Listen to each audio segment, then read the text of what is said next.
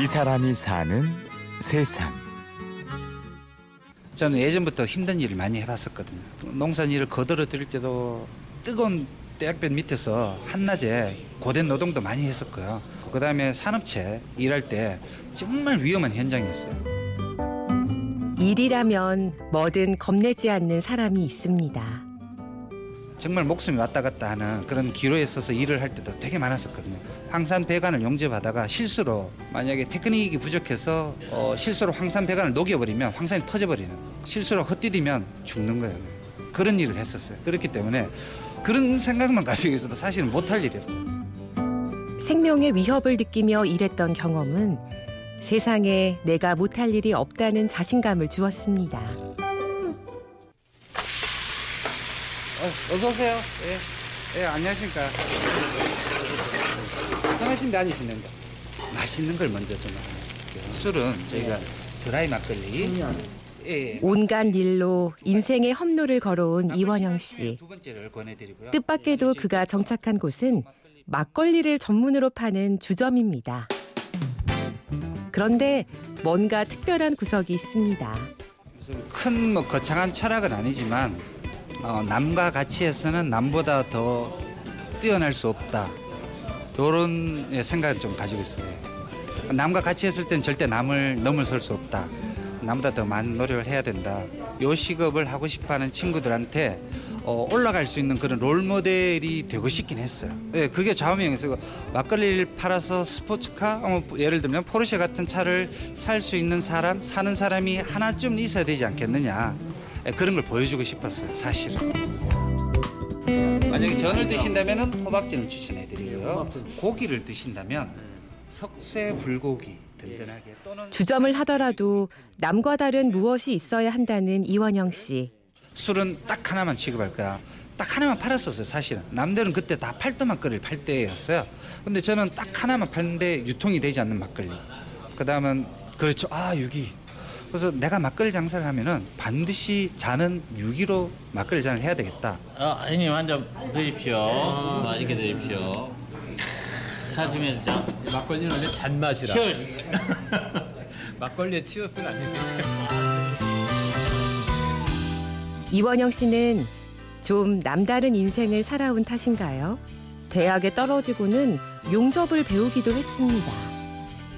자격증도 기계 관련해서 용접 자격증 물론 포함해서 일곱 개나 가지고 있어요. 기계 전공이었죠. 어, 기계 설비, 대형 플랜 이런 쪽. 예, 꽤 일을 잘했어요. 적성에 맞았던 것 같아요. 늘 뭐 최선을 다해야 되겠다? 아니면 인정받는 사람. 같이 팀원끼리 일을 나가면 아 쟤는 정말 일을 잘해. 같이 가고 싶어요. 그래서 뭐 같이 일했던 취업을 나갔던 친구들 중에는 거의 제가 일을 제일 잘한다 정도로 어, 제가 생각해도 참 소질이 있었던 것 같아요. 예. 20대의 사장이 되어 월 매출 1억 원도 내봤습니다. 어, 일 보니까 저도 할만했었어요. 그리고 나이도 제가 그때 당시에 한 28밖에 안 됐었거든요. 그러니까 어, 30대기 전에 망해도 되겠다. 그러니까 망하려면은 나이 30대기 전에 망하면은 되게 일할 곳이 많으니까 망하려면 지금 망해야지. 그런 식으로 가볍게 생각했던 것 같아요. 만약에 사업을 한다면은 한 살이라도 더 어릴 때, 젊을 때 해야겠구나 해서 창업을 했던 것 같아요. 그런데 우리 한계가 있었죠. 그래서 우리 쪽도 언젠가 문을 닫아야 될 시기가 올 거라는 걸 알고 있었어요. 물론 지금 하- 열심히 하고 있었지만 그걸 알고 했었어요. 그래서 의욕이 좀 없었어요. 그래가지고 저는 회사 일을 좀 맡겨놓고 좀 쉬었어요. 양조장 투어를 하면서 그 지역의 술도 즐기고 그 지역의 맛집을 즐기자. 그때 이제 유명한 양조장만 다녔어요. 뭐 100년 된 곳만 가자.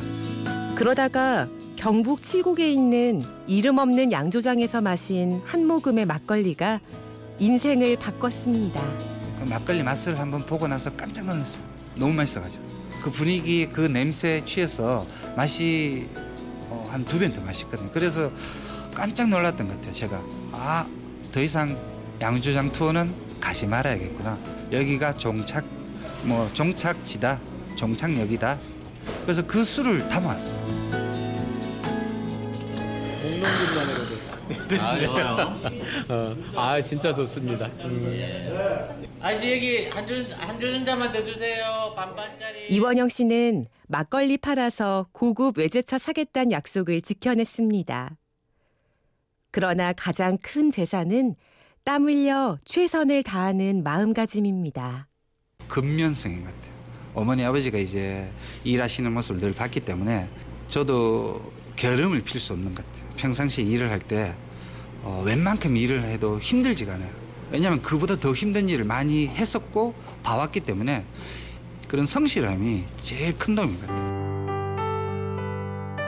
이 정도 강도는 힘든 게 아니야. 고된 노동, 그다음 위험한 찰나 이런 일들을 많이 해봤기 때문에 이 정도의 노동 강도, 이 정도의 힘든 건 아무것도 아니라는 그런 생각을 가지고 있어요. 그러니까 못할 일이 없는 것이.